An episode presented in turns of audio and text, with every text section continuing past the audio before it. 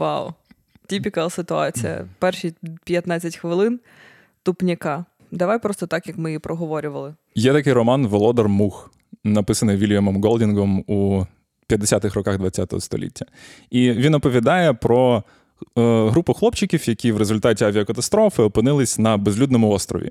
Там вони виживали, і я не буду спойлерити, але історія закінчиться трагічно і, начебто, викриває темну сторону людської природи. Принаймні, за це автор отримав Нобелівську премію. І, начебто, все окей, але дуже подібна історія сталася у реальному житті, і вона мала абсолютно інший фінал. Привіт, мене звати Марія, Мене звати Стас. і це подкаст Антропоцешо. Сьогодні ми поговоримо. Не зовсім про те, про що ви звикли чути. Ми попередні епізоди говорили про переробку сміття, про їжу, про екологію загалом, про зміни клімату і всього Доволі стандартні екологічні теми пов'язані з антропоценом. Так, мабуть, так. Але ми подумали, що ми жодного разу не говорили саме про людину, хоча антропоцен будується якраз навколо людини і робиться людиною. Тому сьогоднішній епізод якраз буде присвячений людині і тому, що називається людська природа. Ну, я б навіть сказав, що не, не стільки людині, скільки нашому уявленню про, люд... про самих себе, про людину. Угу, да, окей, погоджуюся. Ні, це я тебе не виправляю, це я просто далі говорю. Коли ми готувалися до цього епізоду, ми багато обговорювали те, чому і як ми думаємо про людей. І ми прийшли до думки, що зазвичай ми думаємо про людей погано, ну за замовчуванням. Що люди, е, люди ну, за своєю суттю, це дика тварина, яка тільки дай і буде робити якісь погані речі, а чомусь. Хороші речі у нас згадуються зовсім не одразу, і взагалі навіть є, мабуть, виключенням ніж правилом у людській поведінці саме. Ну і ти знаєш, я думаю, що напряму це не так часто проговорюється, але це зчитується з дуже багатьох якихось культурних моментів, наприклад, із фраз, типу людина людині вовк, а зомбі зомбі зомбі. Окей. Дідовська шутка. Дідовські жарти in the house. Бумер цікаво, включився. Мені цікаво, скільки відсотків наших слухачів чи слухачок зрозуміють цю відсилку. Якщо ви зрозуміли цю відсилку, напишіть, Напишіть нам. так от, про що ми? Розповсюджене знання, що насправді люди. Не дуже добрі створіння, насправді десь глибоко всередині, за нашою природою, ми так собі. Це якась, типу, непроговорена істина у нашій культурі. У нашій культурі мається на увазі в людській культурі загалом, чи ти маєш на увазі Мені- в українській, пострадянській, якій? В українській так також, але мені здається, що це доволі глобальний тренд. Угу. Ну, якщо можна навіть згадати, наприклад, християнство, яке вже понад 2000 років говорить нам, що людина гріховна, якщо в неї не буде ніяких обмежень, вона буде не знаю, пускатися берега, і тільки Бог може привести її до якоїсь істини і добра. А без Бога вона не здатна до цього. Ну тобто, що мораль і моральна поведінка пов'язана із чимось, що або ми ось згуртувались, домовились і дуже себе обмежуємо, щоб вести себе. Якось ну нормально е, один з одним, або це щось, що нам дали е, іззовні, ось цю мораль, щоб ми себе не повбивали і один одного. Ну і ти знаєш, якщо подивитися, наприклад, на філософію або на куль... дослідження культур людей, або навіть на історію, ще з античності і там до середньовіччя і далі, якраз вчені уми дуже багато роздумували на те, а чому людина така погана, і як її можна обмежити, що нас призвело до такого стану, і чому взагалі так відбувається. І можна згадати, мені здається, найпростіший приклад це роботу Гоббса, англійця, який Ох, як ти зараз казарнула. Найпростіший приклад. Окей. Розкажи ти тоді про Томаса Ні-ні-ні, розказую. розказуй. Я просто, типу, знаєш, Ні, розкажи, бо я забула, як називалася його праця. Томас Гоббс написав працю Левіафан. Да. Це все, що ти хотіла сказати. Мені здається, що навколо цієї роботи було дуже багато побудовано наступних інших робіт. Він говорив про те, що людині потрібні обмеження у вигляді держави, які зможуть нас якби направляти наші дії і обмежувати по суті наші дії. Якби дістати нас із природнього стану, який Гоббс вважав війною всіх проти всіх. Буквально, це цитата. Да. Тому я і сказала, що можливо це відома історія, бо війна війна всіх проти всіх досить, мабуть, всім відома цитата. Коротше, висновок такий: історія в тому, що дуже багато людських напрацювань були якраз навколо того, що треба якось обмежувати людину, бо це дика тварина, і все. І лише цивілізація змогла зробити. І труд зміг зробити із мавпи людину, що також, мені здається, вписується в цей наратив А, про да. Про, Праць, лю- да. про людину як насправді дик, дике створіння. Це, це. Леніна була Так. чи чия? Це мета-цитата. Окей, ми не говорили про це в цьому подкасті. Anyway. І ми з тобою зібралися сьогодні тут для того, щоб сказати, що насправді це уявлення хибне. Воно ставить неправильні акценти на тому, що є така людина. І це цю думку нашу підтверджує величезна кількість е, наукових робіт останніх десятиліть. І не тільки робіт, але й знову ж таки, повертаючись до прикладу про е, володаря мух у реальному житті, є реальна історія. Шести хлопчиків із е, острова Тонга, це в Тихому океані, які в 60-х роках загубились е, в океані. Вони поплили в океан, бо їм було дуже нудно у католицькій школі. Е, Sorry, без sorry. Не- да, без жартів. Давай далі. Е, І вони потрапили на безлюдний острів, і вони там виживали 15 місяців. І на відміну від книжки, їх історія закінчилась доволі нормально. Вони всі були живі, цілі. Один з них навіть зламав ногу в один момент, але його вилікували, нога зрослась, все було нормально.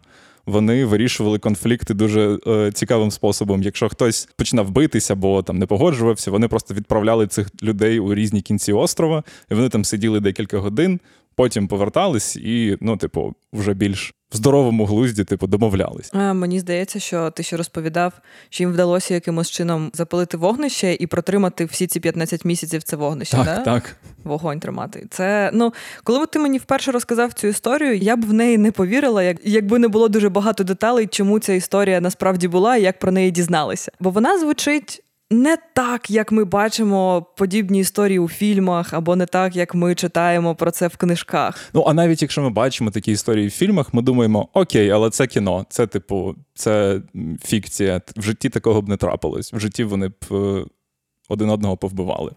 Да, да. Хоча насправді фікція це якраз, типу, насилля і все таке у книжці на схожу тему. А в реальному житті е, люди були здатні до м, як, ну, набагато більшої кооперації, взаємопорозуміння і ну, в цілому змогли відлаштувати життя на безлюдному острові впродовж 15 місяців. І це були діти. Знову ж таки, їм було по 13-15 років. Ну про що взагалі нам говорить ця історія? В першу чергу, мені здається, вона говорить нам якраз про те, що люди, якщо їм потрібно вижити, вони будуть кооперуватися, вони будуть, будуть разом співпрацювати. І ну знаєш.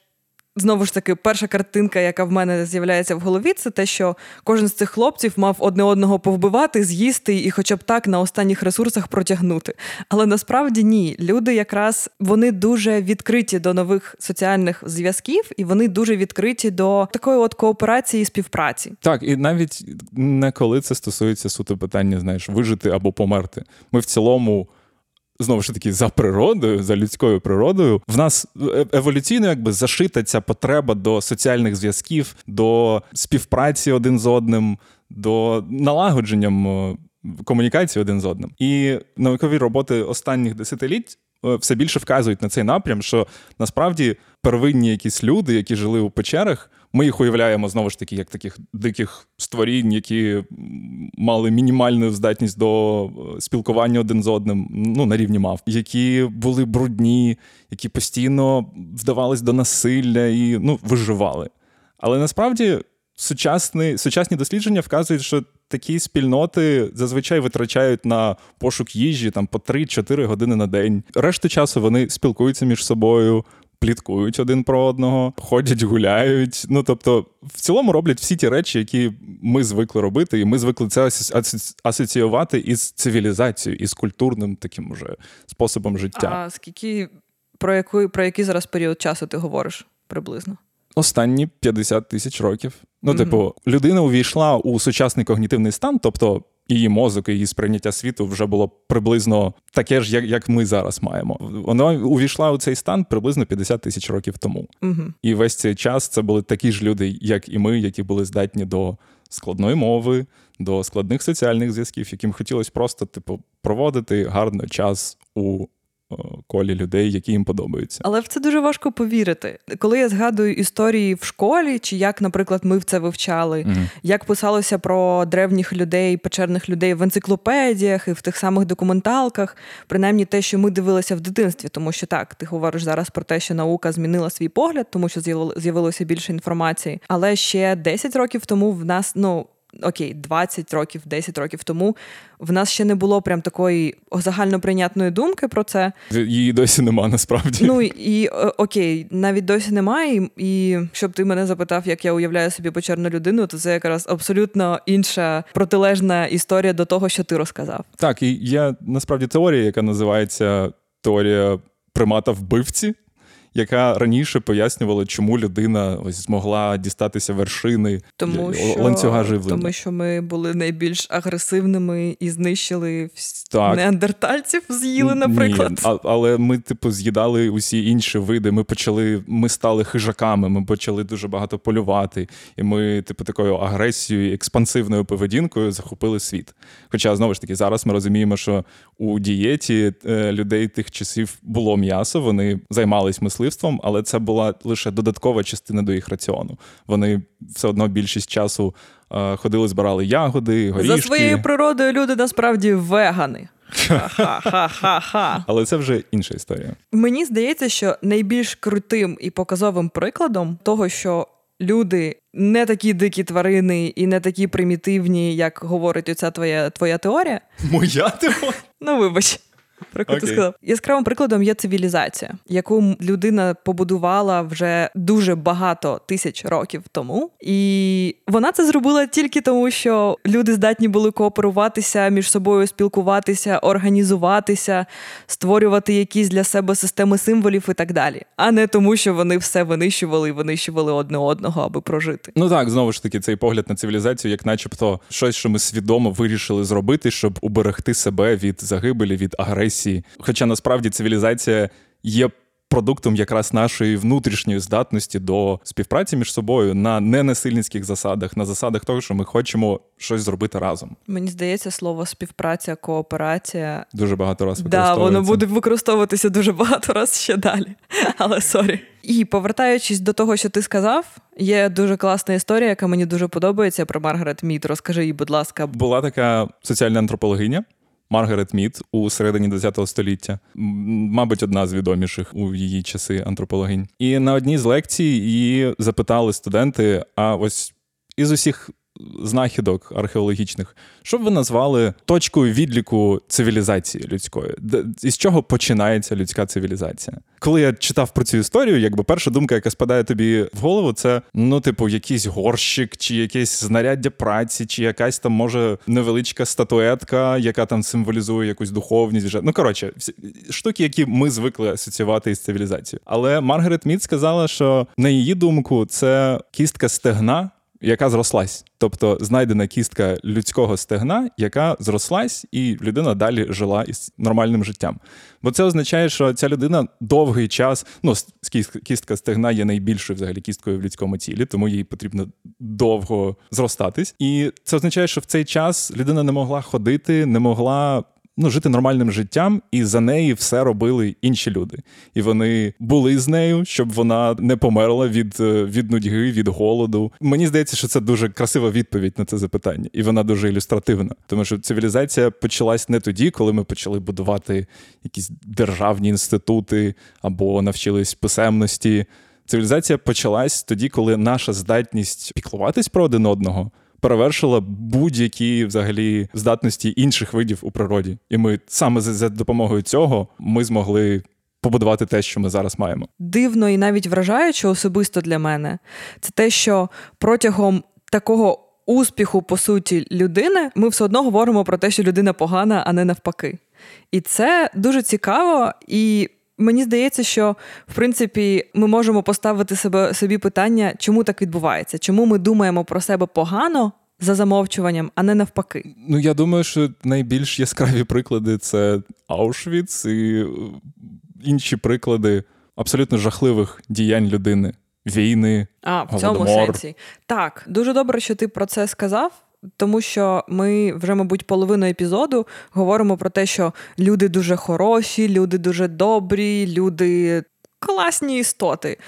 Я не хочу, щоб з цього був такий висновок, тому що люд, людина може бути абсолютно різною, і це нормально. Вона може бути і злою, і доброю, вона може чинити комусь хороше, і так само вона може чинити комусь і погане. І це не тому, що нас погано виховали, не тому, що нас ну це знову ж таки дуже багатофакторна історія, і дуже багато залежить від обставин, які які оточують людину і в якій людина живе. Ну і ти, ти знаєш, я знову ж таки я сьогодні стріляю цитатки в ролі пабліка. Е, Є дуже крута цитата Франца де Вааля, приматолог, такий нідерландський, який займається вивченням поведінки приматів і.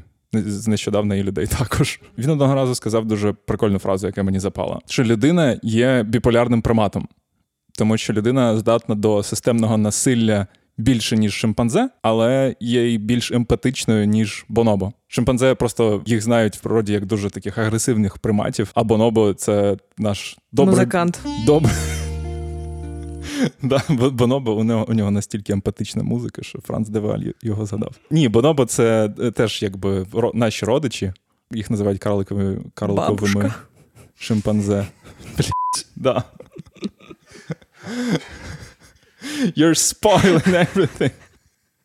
Ну, кажи якось більш. Це ти розумієш, що ти маєш на увазі під родичами, а я така людина слухає, як я і думаю, типу, хто це моя двоюрідна сестра чи там тьотя? Ну, бо шимпанзе це такий наш злий брат-близнюк, а бонобо це хороший брат-близнюк, тому що шимпанзе дуже агресивні у дикому середовищі, а бонобо зазвичай навпаки дуже uh-huh. миролюбиві. Uh-huh. І мені здається, що ось ця цитата, тобто, що ми здатні до максимально жорстоких діянь, і наша історія це дуже гарно демонструє.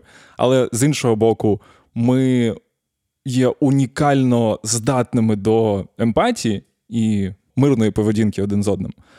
Ця дуальність. Мабуть, є найбільш адекватною оцінкою людської природи. Так, і тут можна сказати, ти якраз згадав війни і дуже багато прикладів людської жорстокості, катувань uh-huh. і так далі.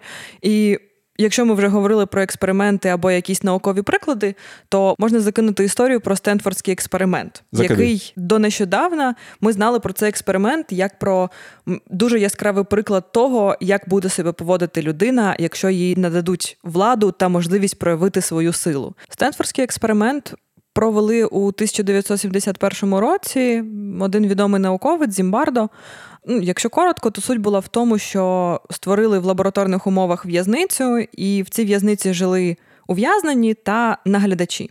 І в них були свої певні ролі. Ну, їм випадково дали ці ролі. Так, тобто... вони випадково uh отримали ці ролі, і вони якби мали дотримуватися якраз цієї ролі, яку вони мають. І за результатами цього експерименту вийшло так, що наглядачі ставали дуже жорстокими, вони проявляли силу, вони могли навіть.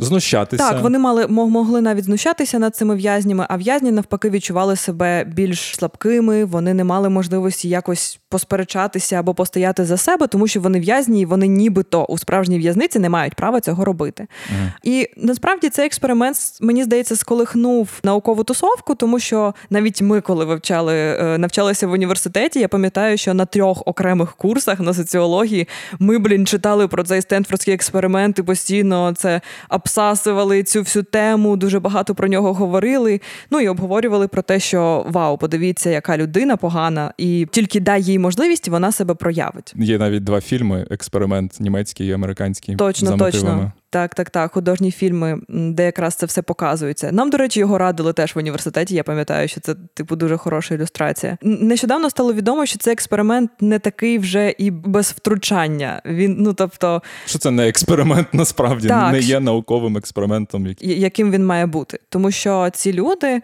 е, вони отримали ролі, і вони отримали певні вказівки, як вони мають себе поводити. Це не те, що людина тільки просто отримала роль, що вона, наприклад, в'язень, і вона має себе поводити так, як вона собі вважає, не знаю, що вона має робити. Ні, вони отримали вказівки, що вони мають робити, як вони мають робити. В'язням було створено додаткові якісь незручності. Наприклад, вони ходили без спідньої білизни, тільки у формі. Якби крок за кроком, по, по суті, Зімбардо ну, направляв цю поведінку у, у це русло, конкретно у русло насильства. І це вже, в принципі, ця новина про Стенфордський експеримент сплила буквально декілька років тому.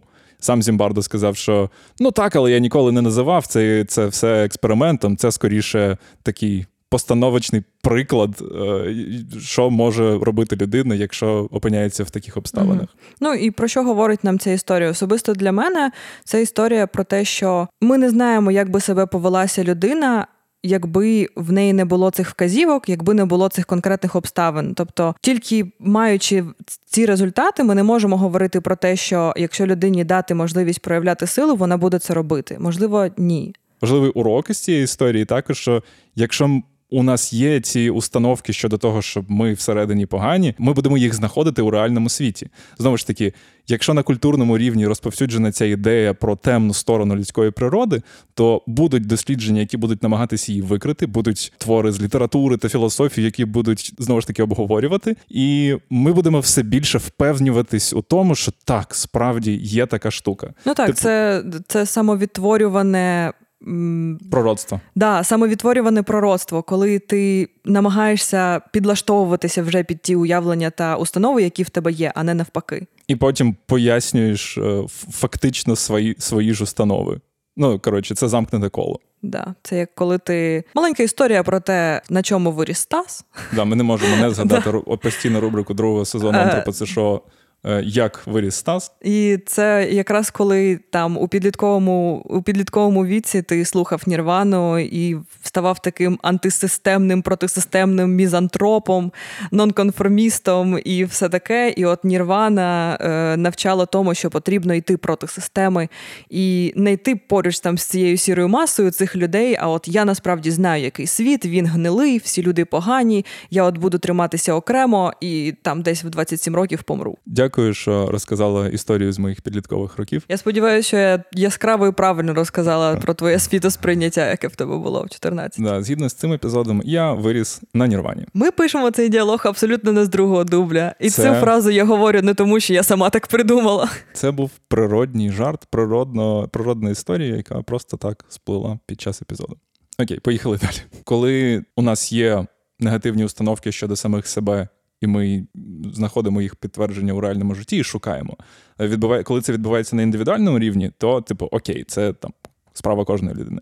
Але коли вони переростають у державні політики, у рішення, як організовувати наше соціальне життя, то тут починається проблема. Угу. Ну, є знову ж таки, ми говоримо про приклади різні, і можна тут навести як один з варіантів: це наркозалежність і, взагалі, вживання наркотичних речовин людиною. Штука в тому, що людина протягом не знаю свого існування, принаймні з того, що ми можемо знати за інфою, яка в нас є, вона вживає наркотичні речовини не тому, що вона якась тупа, дика, погана і так далі, а просто тому, що їй цікаво відчувати нові досвіди і розкривати якісь нові сторони, не знаю, свого е, свого світосприйняття. До речі, це роблять не тільки люди, це роблять і деякі тварини.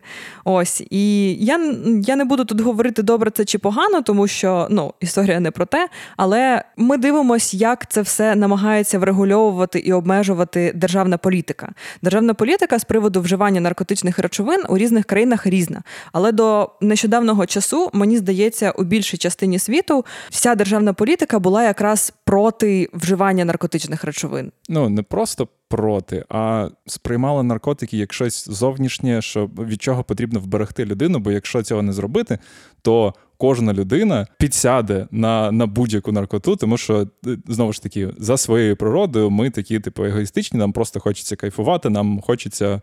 Ну, що у нас немає якоїсь е, механізму самоконтролю, і що як тільки ми відчуваємо, що там наркотики це прикольно, ми одразу впадаємо в цю прірву. Тут треба зробити короткий відступ про те, що очевидно, що так було там не постійно, тому що, наприклад, ще на початку ХХ століття люди бавилися героїном, і певний час навіть героїном лікували деякі хвороби. Після цього вони лікували кокаїном деякі хвороби, або, або, наприклад, героїнову залежність. Тобто, ну ми зараз говоримо про те, що відбувається в нашій сучасності вже в 21 столітті.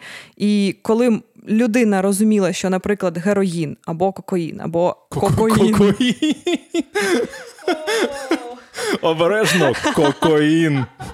Бонобо з кокаїном. Коли ми дізнавалися, що якийсь важкий наркотик або не дуже важкий, він небезпечний для людини, його одразу забороняли, і все, баста, його не можна ніяк прийняти. Це, звичайно, дуже спекулятивна тема, і тут можна, можна говорити багато аргументів і контраргументів, але мені здається, що підхід до обмеження та покарання він не зовсім правильний, тому що якщо говорити серйозно, не там просто якесь фанове е, вживання періодичне, але наркозалежність насправді це ж хвороба. І той факт, що, наприклад, в нашій країні вживання наркотиків воно криміналізоване, люди часто бояться звертатися до якихось інстанцій, тому що копи можуть підкинути кілька грамів важких наркотиків, або навпаки, вони в соціальних мережах хваляться, що вони вчора спіймали хлопця з двома грамами марихуани. Вау, це боротьба з наркозале з наркоманією. Все. В країні, да. Да, боротьба Рятують. З нар... угу. е, Сміливі та хоробрі на вашому захисті стоять. Але ж сучасні наукові дослідження якби мають консенсус, що наркозалежність це хвороба, яка виникає в результаті різних факторів, таких як бідність, ізоляція соціальна, відсутність якоїсь типу мети е, в житті. Тобто люди не починають. Вживати наркотики і не стають наркозалежними, тому від що типу, щастя, тому да, що це від... кайфово. І тут потрібно переглянути державну політику не в той бік, що варто додавати більше обмежень і контролю, а якраз будувати це на довірі і змінити ставлення просто до людської природи, припинити думати, що тільки дай людині, вона одразу угу.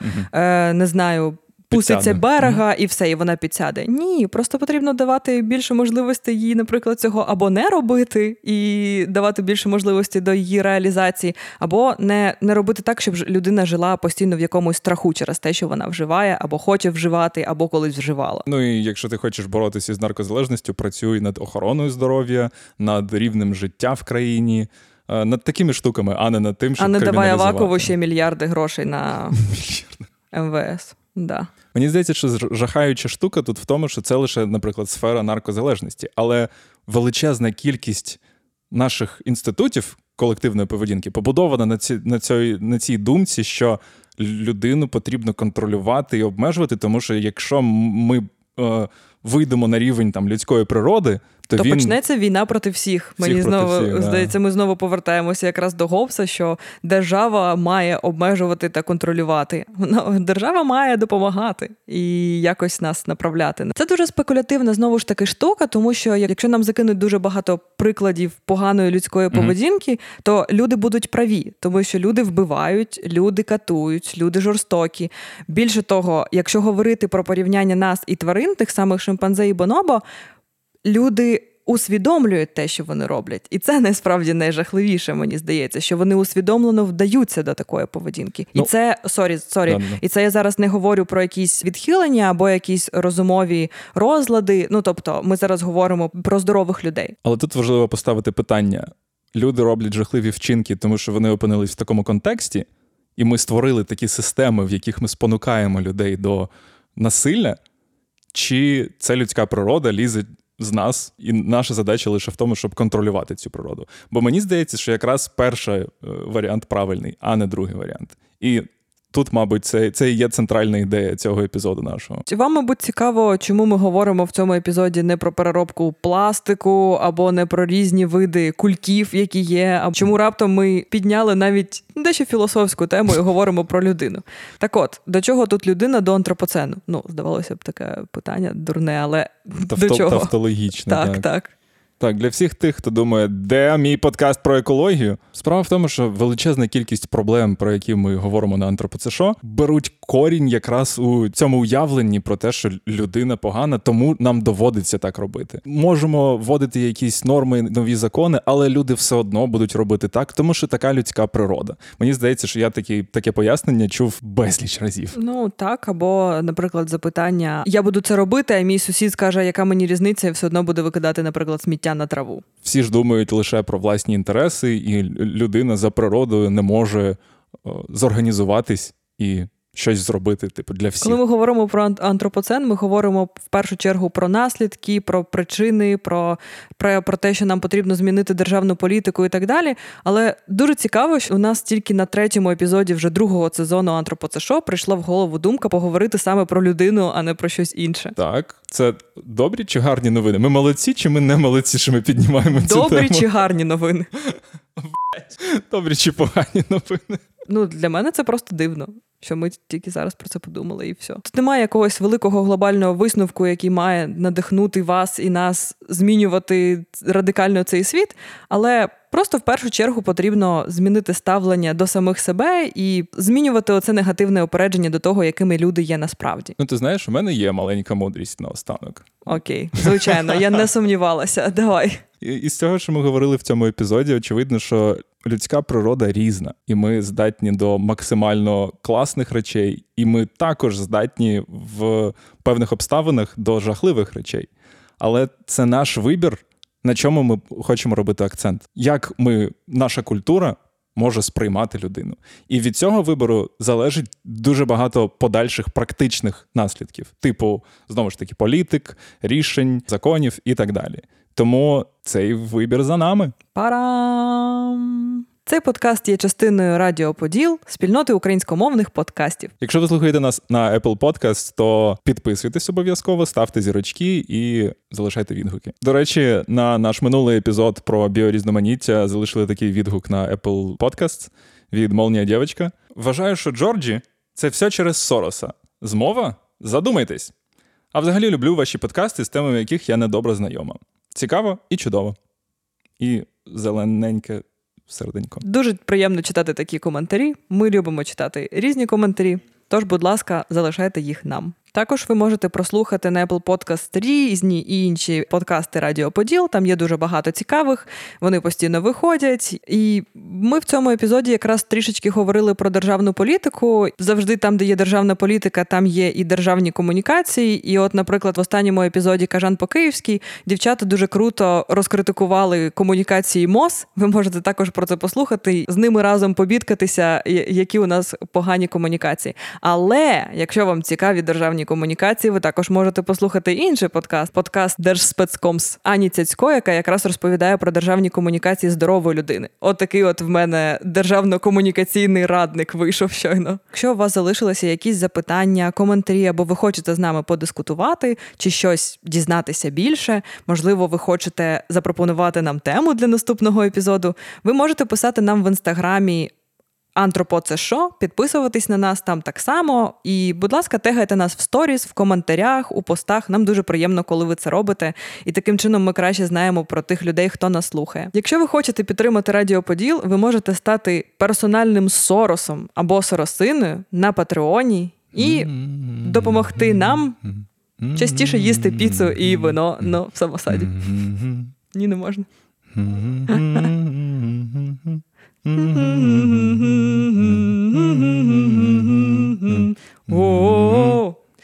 Це був подкаст Антропо Це Шо. Мене звати Марія. Мене звати Стас. Бувайте, цьомкі-бомки. Па-па. Радіо, радіо,